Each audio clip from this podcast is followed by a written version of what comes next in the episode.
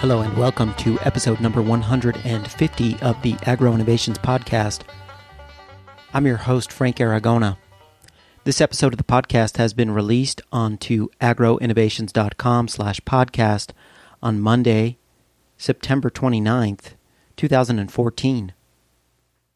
So here we are at 150 episodes, and I have a special guest for you today in David Holmgren for a wide ranging conversation about a number of issues uh, facing the permaculture community and facing humanity in general as we move towards an uncertain future.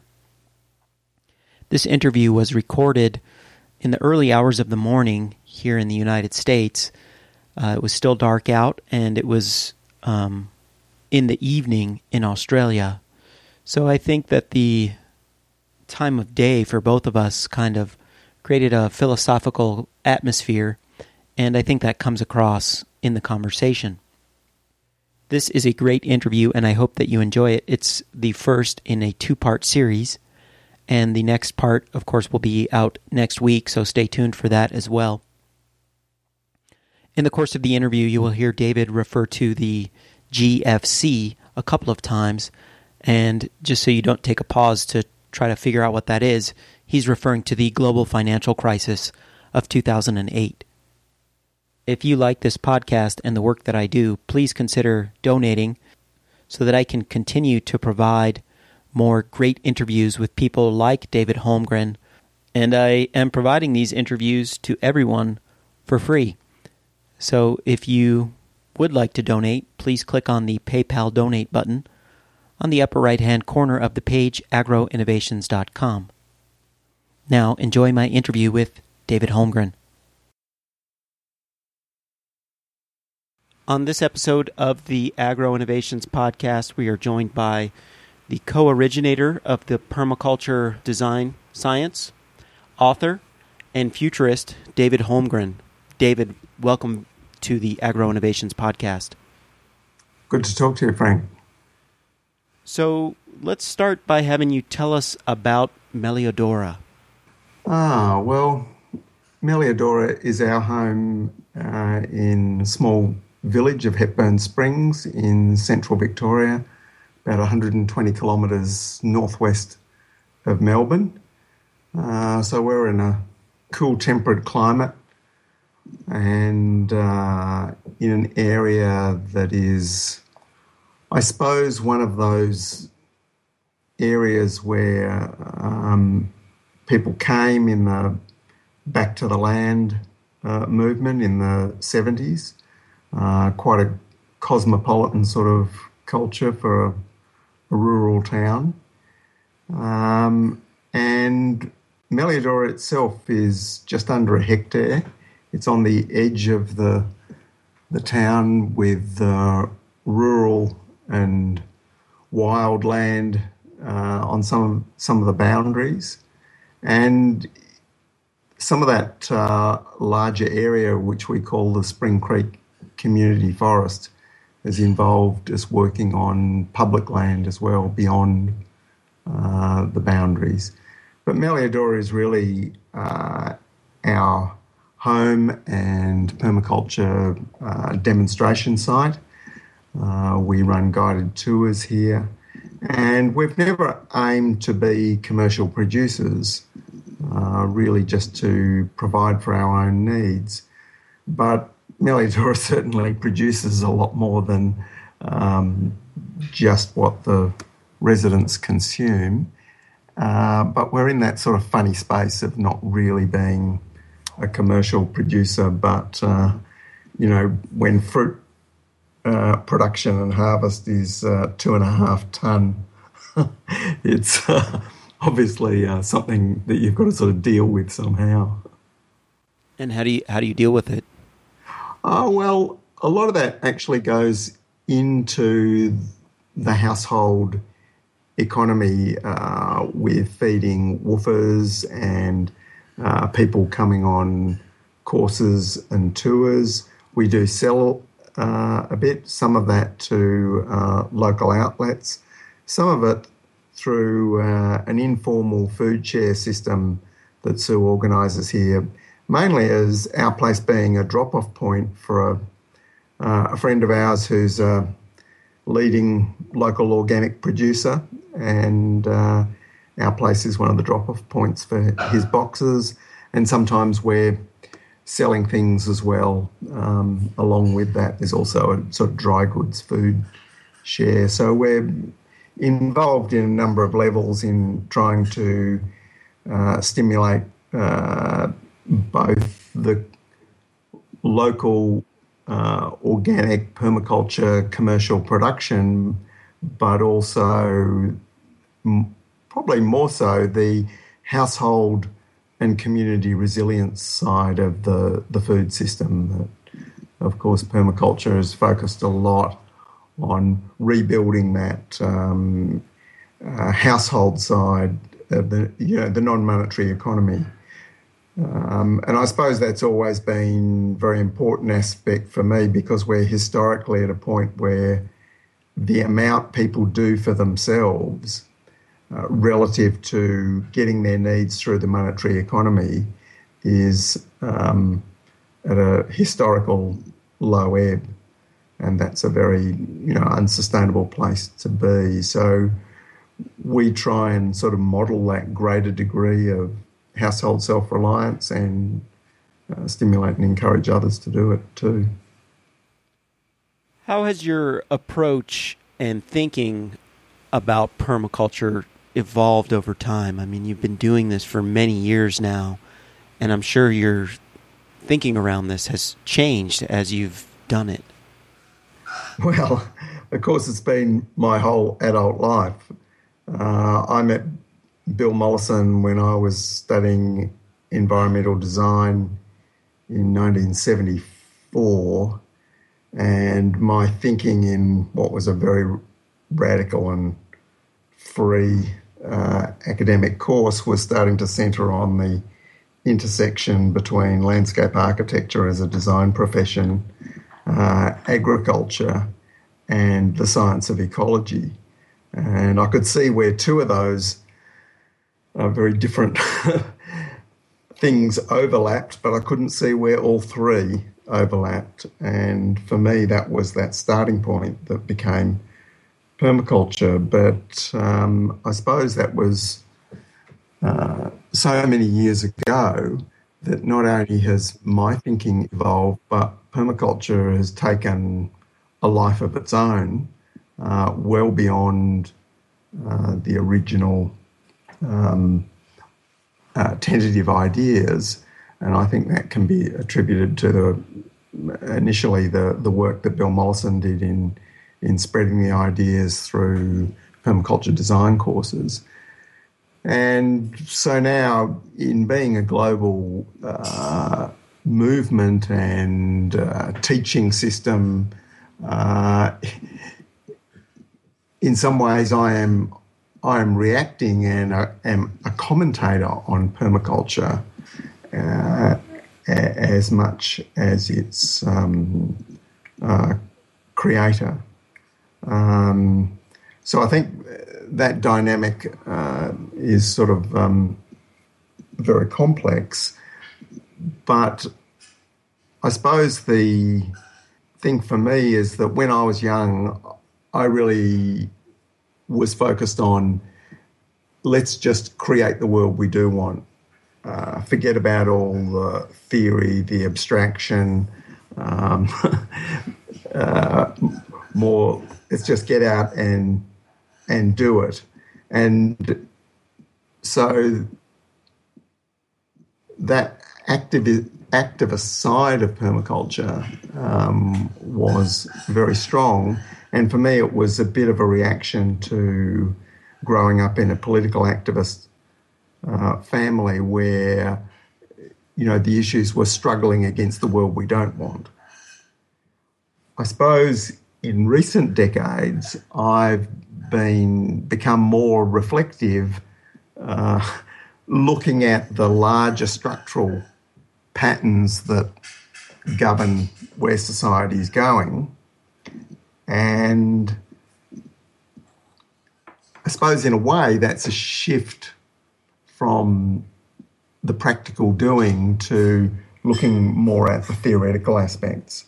And I think uh, my book, Principles and Pathways Beyond Sustainability, did sort of, uh, that was published in 2002, did change a bit my reputation in the permaculture movement because I had this reputation of being a practical, quiet person who was sort of very down to earth with my hands in the soil and whatever. And uh, whereas that book showed that I'm really a, a conceptual thinker.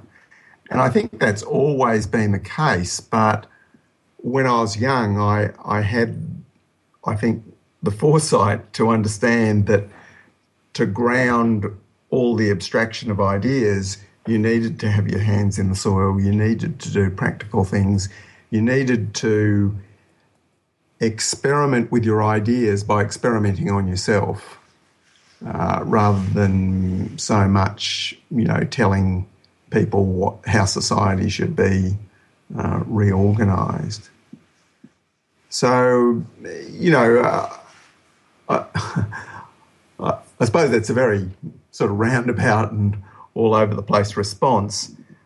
There's a, a lot of things that, that could be said structurally that are not just of of my work, but how permaculture has become to some extent a theory of everything and has moved from agriculture to culture, though Mollison highlighted that in Permaculture 2, which was published in 1979. So the the idea that we were talking about sustainable culture as well as sustainable agriculture was sort of clear from fairly early on. But some people would say, in attempting to become a theory of everything, it's sort of um, failed to address some of the address well some of the original uh, core ideas to do with redesigning agriculture.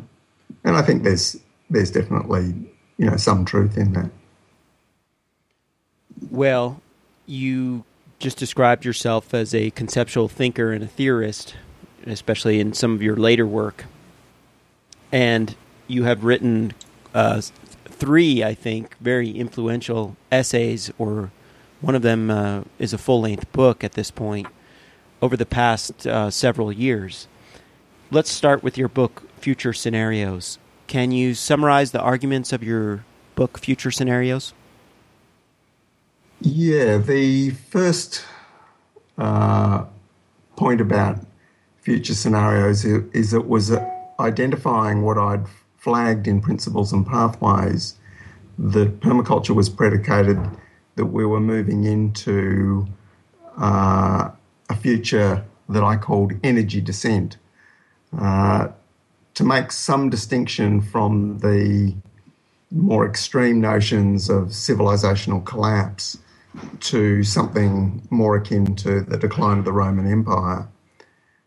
Uh, so that we would go through a process of deindustrialization and ruralization uh, over time, obviously with crises and shocks uh, on the way down, in the same way that there'd been uh, crises and spurts of growth on the on the way up, um, and that this aspect of the future was uh, tended to be ignored between the notions of uh, business as usual, what I call the techno explosion future, and then the bargaining with the devil of the uh, can we have a steady state future, please, which really came out of the uh, the Club of Rome limits to growth one sweet scenario where the future stabilizes. And then more or less just the default to, oh, well, if those don't happen, then it's the end of the world in some cataclysmic way. So I was suggesting that what's much more likely is some sort of energy descent future. And so I wanted in that book to explore the different ways in which um, energy descent could unfold using a scenario planning model. And as I saw it, the two most powerful and fundamental drivers in that energy descent, two variables that were powerful drivers were the peaking of uh, oil production and uh, climate change. And so, with rapid onset of climate change versus relatively slow, benign onset, and rapid depletion of oil production uh, post peak compared with uh, more gradual depletion, you end up with four uh, different combinations. And I was suggesting these weren't so much choices that humanity uh, would or even could make, but they were more uh, part of larger system dynamics that would then express themselves through economics, uh, cultural change, geopolitics. And those four uh, scenarios I call brown tech, green tech, earth steward, and lifeboat. The lifeboat and the earth steward scenarios, most people would consider those to be uh, collapse scenarios because they certainly are fairly severe. And I suggest these scenarios in the book will all uh, begin to emerge within the next 10 to 40 years. So that was back in 2005, 2006. Uh, the book came out. Um, the work wasn't published till 2008.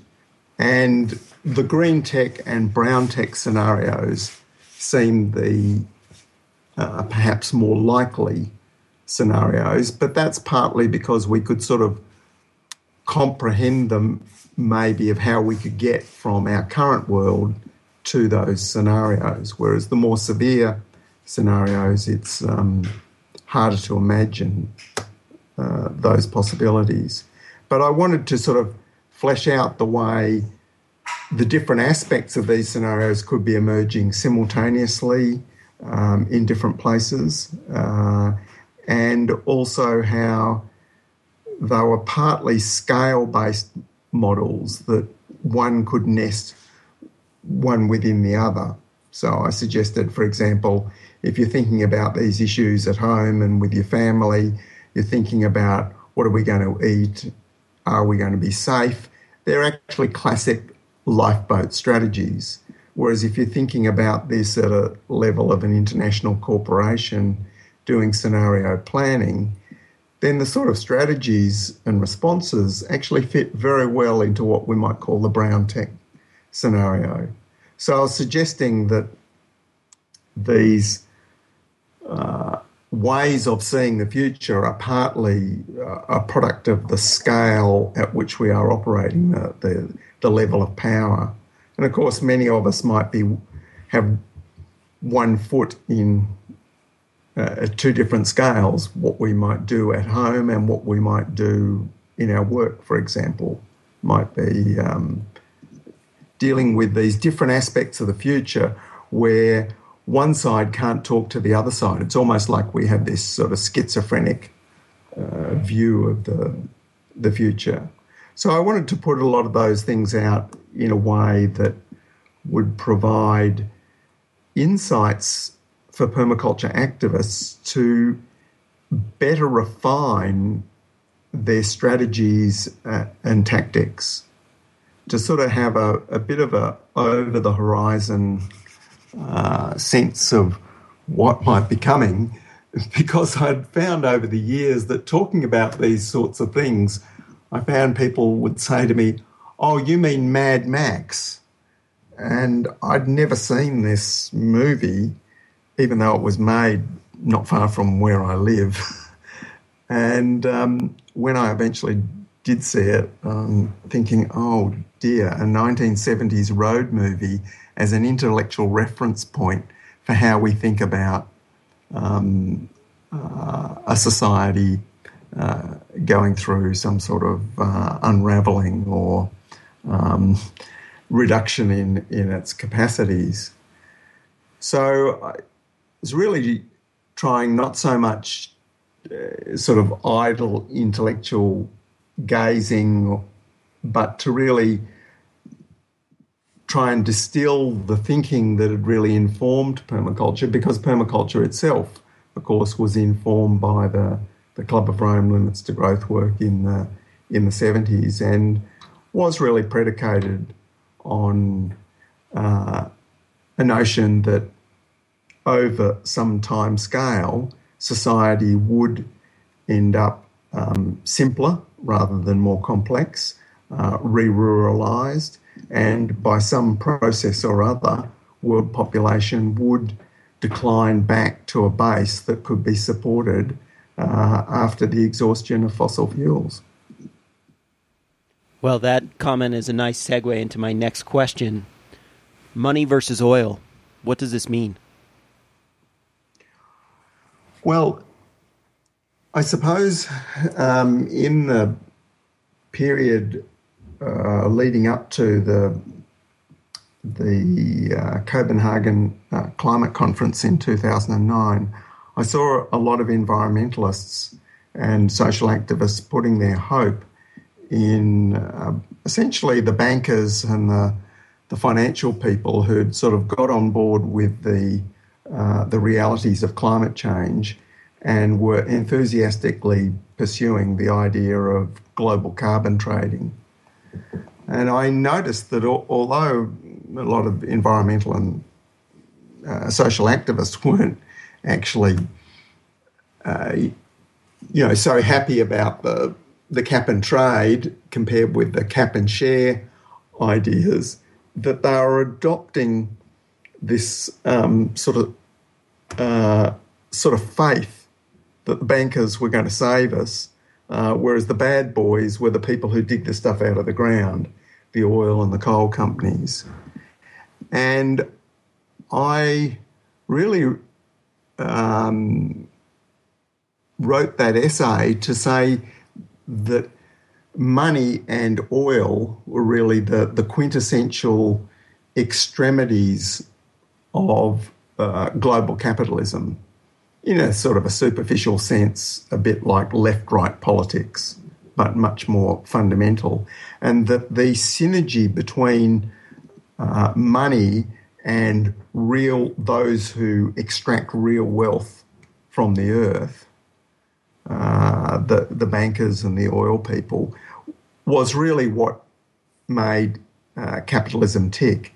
But as as that system beca- becomes more and more unsustainable, these two sides of the system are actually now starting to fight each other uh, for the control of the system. And so we see this going back and forth that uh, I regard the Bush administration was really a coup by the boys that dig stuff out of the ground. That they're saying we create real wealth um, and we will determine um, what's important. And that ironically, the Obama administration was really a coup by the bankers um, more than anything. Uh, because the bankers represent this belief in human brilliance that we can negotiate anything, we can create the world uh, we want out of uh, human creativity, and we're not limited by uh, the forces of nature.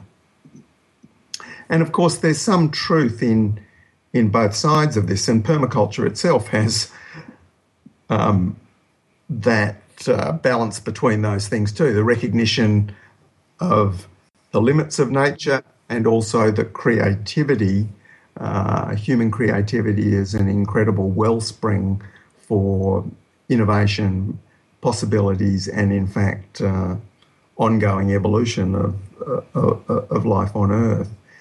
But I was suggesting in that that really both sides of this struggle for power in global capitalism were really uh, two dinosaurs fighting each other and we needed to be aware of of the the dangers of that fight, but not really be aligning ourselves uh, to either side.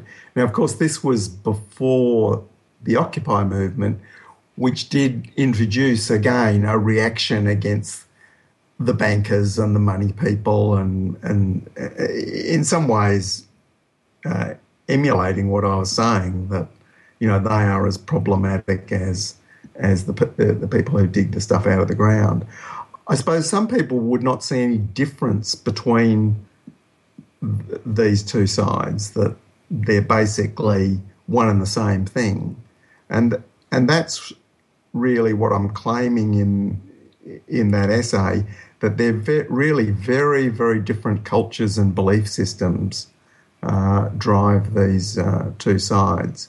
I mean, the, the bankers and money is just one aspect of a larger faith in what I call human brilliance that includes the diplomats, um, so many people uh, in academia, in the humanities, uh, the economists, of, of course, uh, that believe we, we can negotiate our way through anything and we can, the wealth basically comes from human creativity.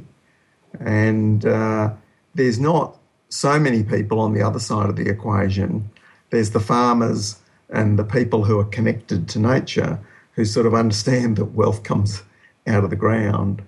And interestingly, the military people often uh, fall into that um, understanding that you know power comes from holes in the ground and those who control the holes in the ground, those who have the guns around the holes in the ground, uh, you know, determine the, uh, the world.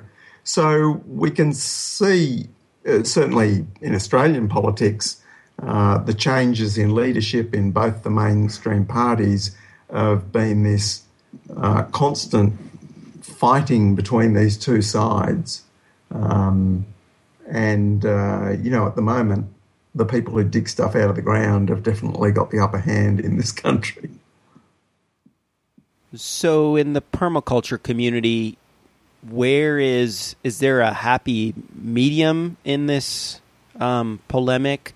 Is there a place that we can sit and feel comfortable? I mean, obviously, there are aspects of both of these ideologies or these philosophies that are distasteful, but also aspects that reflect the reality in the world. I mean, where do you uh, fall on this spectrum?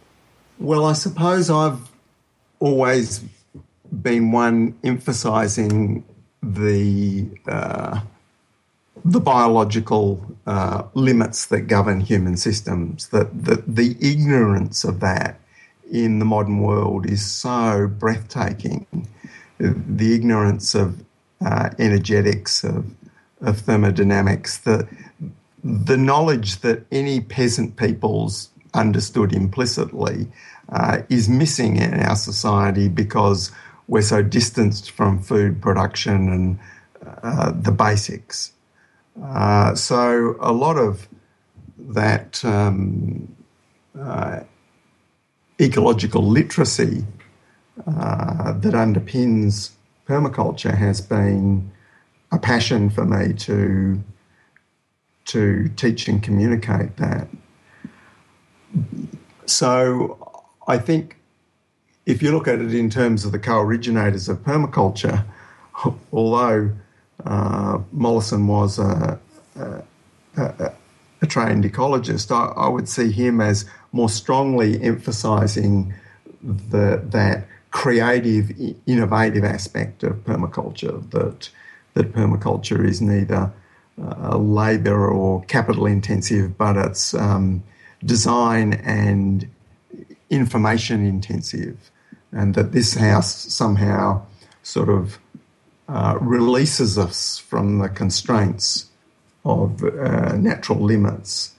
I do see human creativity and design as an enormous asset for humanity at the moment.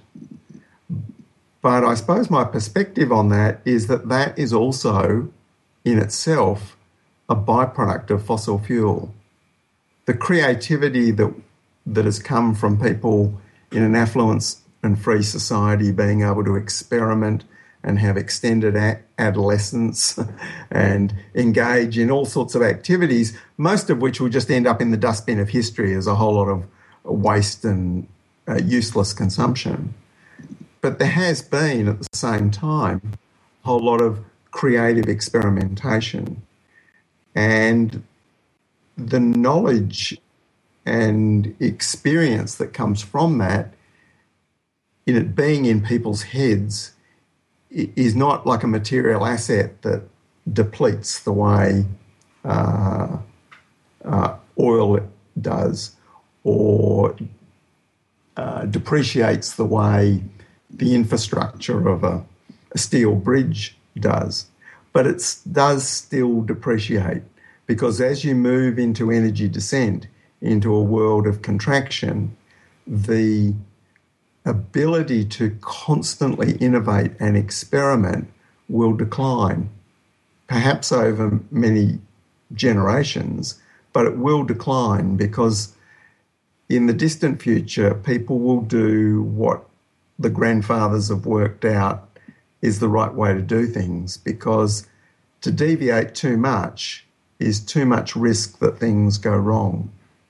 And of course, that's where our traditions in the past were. The, the wisdom that was built up then became embedded in traditions and institutional forms where you follow that pattern because it's well proven. But I suppose I'm suggesting in principles and pathways that energy descent means we're dealing with a world in the future where each generation will have to do something different from the previous generations because the world will be constantly changing, but not in the direction it has been changing.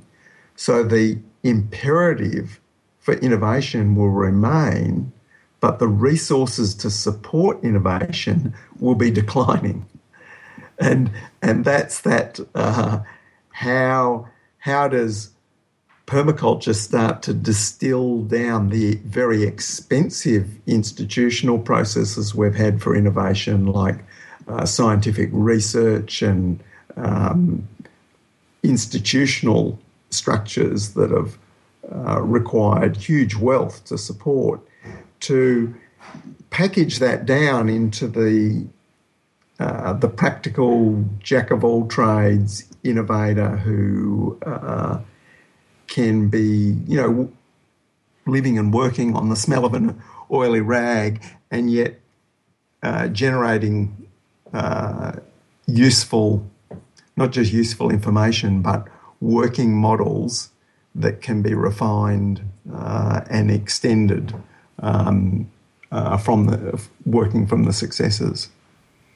Isn't part of this also related to diminishing returns on scientific discovery and technological innovation? And when I say that, I mean, I mean I look back at someone like Michael Faraday, who had amazing discoveries throughout the course of his life but if you look at the things he was actually doing, they were super simple. I mean, it was low hanging fruit, putting a magnetic field through a, a, coil of metal and discovering the creation of electricity.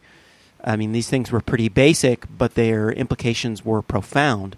Now we are at the point where we yep. have to build these huge uh, particle physics colliders that cost billions of dollars to make a new discovery in physics or science. Yeah, well, I think that's that's definitely some of the, the, the structural limits of, uh, of, of complexity. But there's also a lock in where both the ways of researching and experimenting and what are considered uh, things worth looking at uh, become ossified. Uh, so I remember back in the early 80s. Um, one of the pioneers of the Landcare movement, saying to me, Look, we've got 80% of Australia's uh, agricultural geneticists working on wheat when we don't even know anything about Australia's wat- 500 wattle species or our native grasses. And so that sort of lock in where we sort of try and do squeeze the last little bits out of processes that we've become focused on and ignore the opportunities that there still are for, if you like, the Michael Faraday type activities, but just off to one side. Uh, and I suppose that's that was part of the original uh, suggestion with tree crop research um, behind the, the perennial agriculture aspect of, of permaculture that, hey, we've got all these uh, trees that have been barely selected.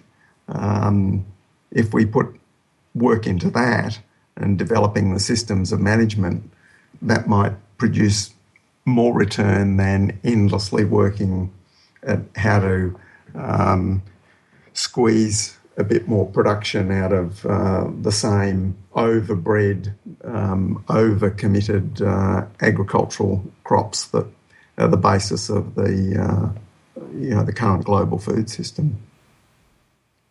Not too long ago, you wrote an essay called "Crash on Demand." Tell us about the central thesis of this essay. Well, it's interesting. The, and maybe it's a sort of fault in the essay, but there were sort of really two uh, large ideas in the essay, and one was picked up, and um, there was a lot of reaction to it, and maybe that was uh, because of the the choice of the the title. Uh, but I wanted to first uh, point out that part of that essay was saying look, we are in the brown tech energy descent future. Uh, that quite some years before I suggested these uh, scenarios would unfold, I could already see so many factors globally that we were in the brown tech scenario, which is rapid onset of climate change and uh, relatively uh, slow decline in oil post peak. Uh, probably because the the GFC um, took the the heat out of uh, global consumption enough to stop uh, super price spike uh, and um, uh, resulting oil shock impacts. So that I was really suggesting that that brown tech world uh, understanding its dynamics was really important because it, it looks like that's where we're heading. And then as a consequence, I was also looking at the evidence that a lot of people in the climate activism scene were getting to the point basically of giving up, that they uh, were moving into the uh, we've got to adapt to climate change view, or just, um, uh, I suppose, literally giving up and uh, losing energy uh, completely. And I thought there's so many people, productively uh, capable people, that where is all that energy going to go? And I was suggesting that the permaculture activism of just focused on creating the world we uh, do want and at the small scale and not trying to leverage uh, large scale policy change uh, was a more productive area to work in. But when you suggest that to people who've been working at that attempt to leverage larger systems, their constant reaction is that what you do at the small scale in the end doesn't really make any difference. So there's that very strong belief that you've got to have some ability to influence the large systems. And I was putting out there that it's just possible that by a very strong outbreak of uh, self reliance and from a significant proportion, but not a uh, anything more than a minority of the global middle class. That if a significant proportion of those people radically reduced their consumption, disconnected from the systems of, of global destruction, and focused on their own household and community self reliance, that that process itself might end up pulling enough resources out of a fragile global financial system that it could cause a, a crash of the global financial system. And that only a crash of the global financial system could really save us from climate change. Uh, so there's you know there's a number of uh, uh, um, assumptions there, and I was not suggesting that it was um, necessarily uh, likely that that activism would would change radically uh, the likelihood of um, financial collapse, or that financial collapse would necessarily save us uh, from climate change. But it seemed to have a lot better prospects than anything else. And I mean, this was built on my observation that after the GFC, environmental activists weren't shouting, hey, for the first time in 30 decades of activism, we actually have had a, a reduction in greenhouse gas emissions. And yet, that was the reality. It's only economic contraction that is proven to reduce greenhouse gas emissions. There is no proof that some renewable energy economy or uh, any other mechanism will actually do that. All of that is is is theory. Whereas we do know that when economies contract, uh, that energy consumption goes down and greenhouse gas emissions do uh, go down as well. So I suppose I was suggesting the idea of deliberately crashing the the global financial system that seems so outrageous as a, a sort of a public discussion was valid because so many of the climate activists were talking in such extreme rhetoric about the end of civilization or uh, the end of humanity or even the end of life on earth type of language. So if the problem is really that large and and that severe, um, the possibility that uh, you know we could avoid the worst of that by uh, collapsing uh, the global financial system seems to me something that should be being discussed. Well, doesn't I mean I, I hear what you're saying in terms of people focusing on self reliance and resilience but the, even those people who have somewhat withdrawn from the market economy are still beholden to it. I mean, is it how realistic is it to think that people can do that? Well, that's because the degree to which people are doing that is not actually very radical. My observation is that, you know, maybe there's 20% of the population are sort of maybe motivated by values and ideals um, rather than what is the herd doing and what is the hip pocket nerve feeling. Uh, and then about half of those will actually do anything to reflect those values and ideas. And within those that do, um, most are still feel very constrained one way or another. Um, so, and of course, when you start saying this, uh, you know, um, you leave yourself open to people pointing out that I'm talking to you on Skype on a computer and, um, you know, that's made by a global corporation and etc. etc.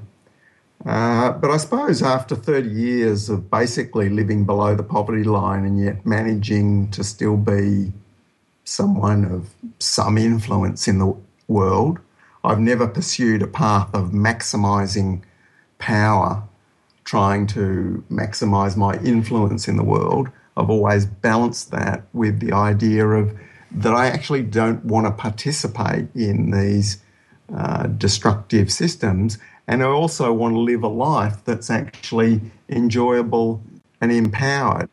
And so that does involve uh, going against the grain of uh, measures of what constitutes success uh, and questioning, and not just questioning, but uh, you know, not participating in, in some of those systems.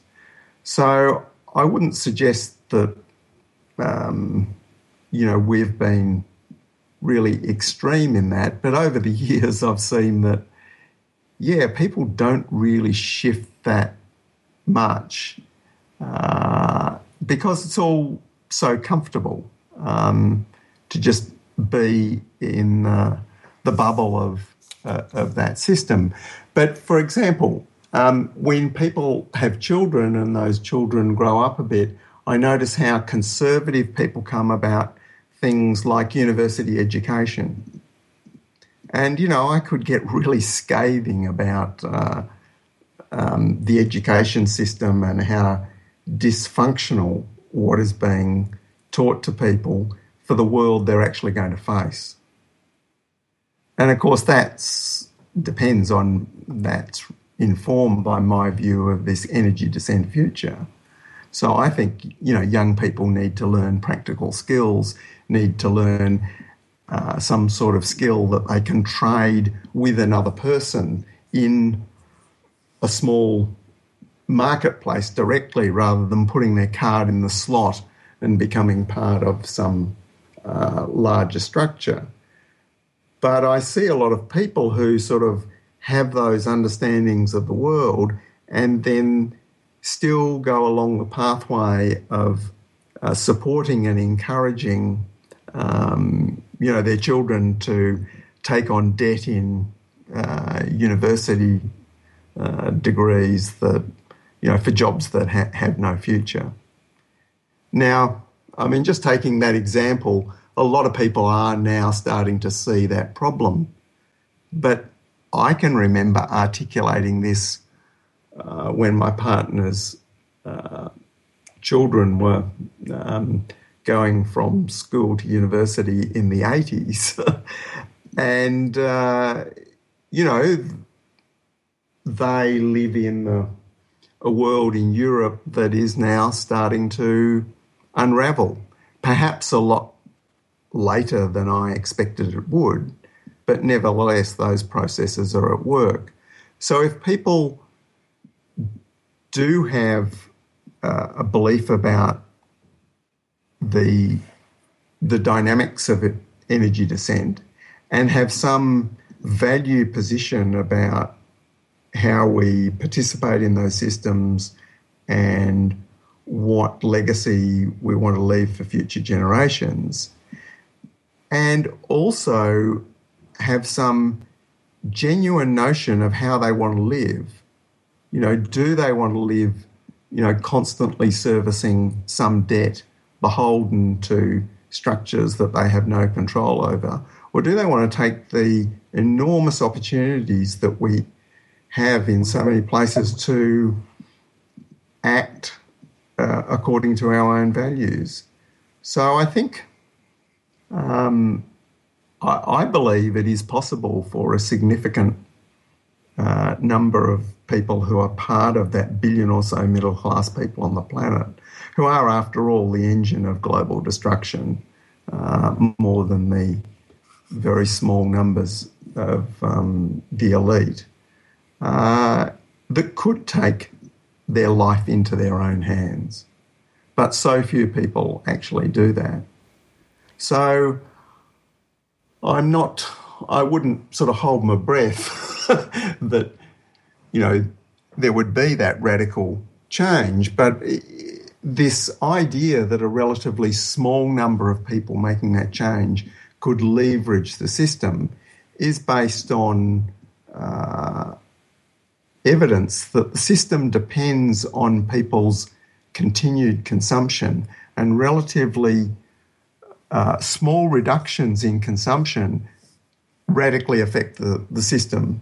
I first saw that in the 1970s in a previous crisis of the Australian car industry where um, the captains of industry were complaining because Australians weren't buying cars quite as frequently. And I thought, oh, is the system so vulnerable to relatively small reductions in consumption? And of course it is. Whereas when we look at majority politics and the attempt to uh, get mass movements to bring about change in society, you don't just need 50% of the population on side to get a major structural change against the interests of the elite. You probably need 80 or 90%, as we've seen through involvement in various wars and uh, whatever.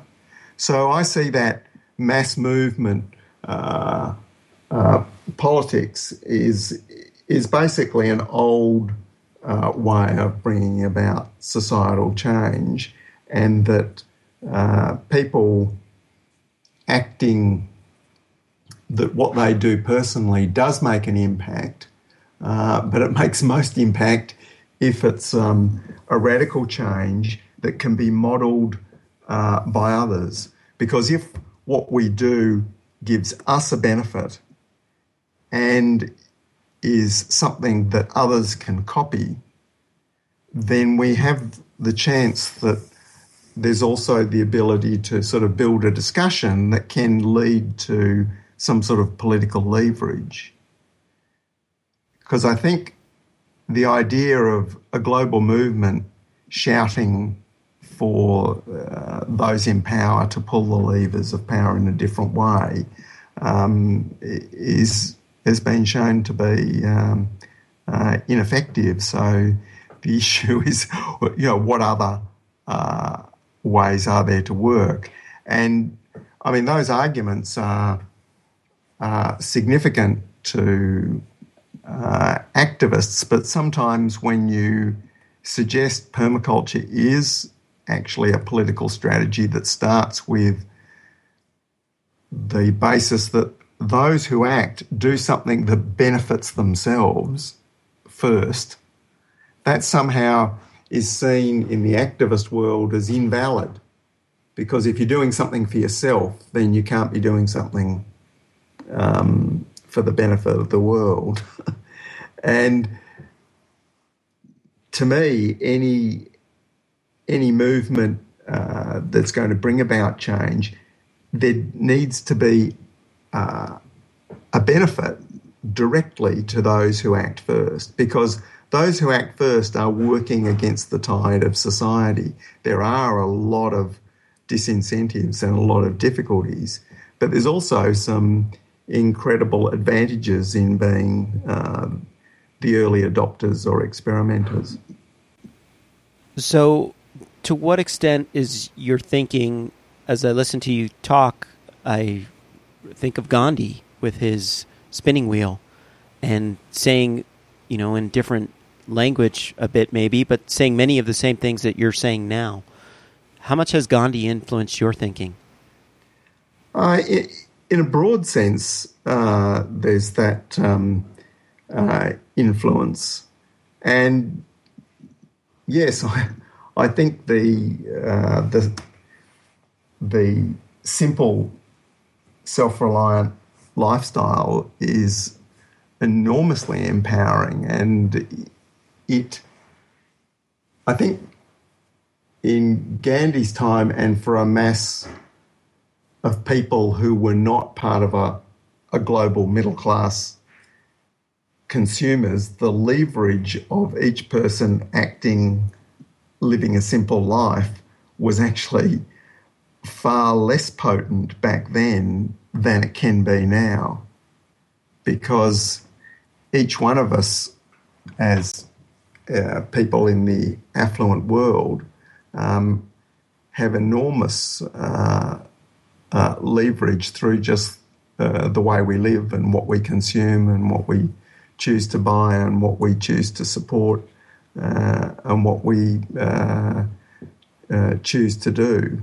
Um, and I suppose my experience has been that by living that way, that has actually increased my influence in the world, ironically, instead of spending all my time, you know, going around the world teaching and um, maximizing power in influencing the world and ending up being in hotels and all sorts of sort of horrible places and things that I didn't want to do, that by apparently um, just uh, living a simple life and enjoying that, that model I think is is actually more uh, inspirational and, and provides more leverage of influence than uh, than doing anything else.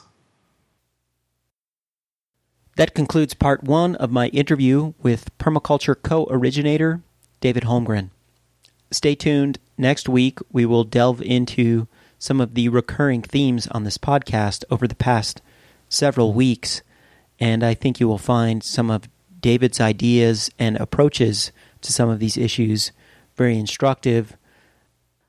I'd like the listeners to know that I have a lot more great interviews with influential people in the permaculture community forthcoming. And I also have some interviews in the works uh, to talk about some of the historical movements in the agricultural community in the United States of solidarity and labor organizing. So hopefully you will be interested in that as well. This is the Agro Innovations Podcast. I'm your host, Frank Aragona. Until next time, saludos.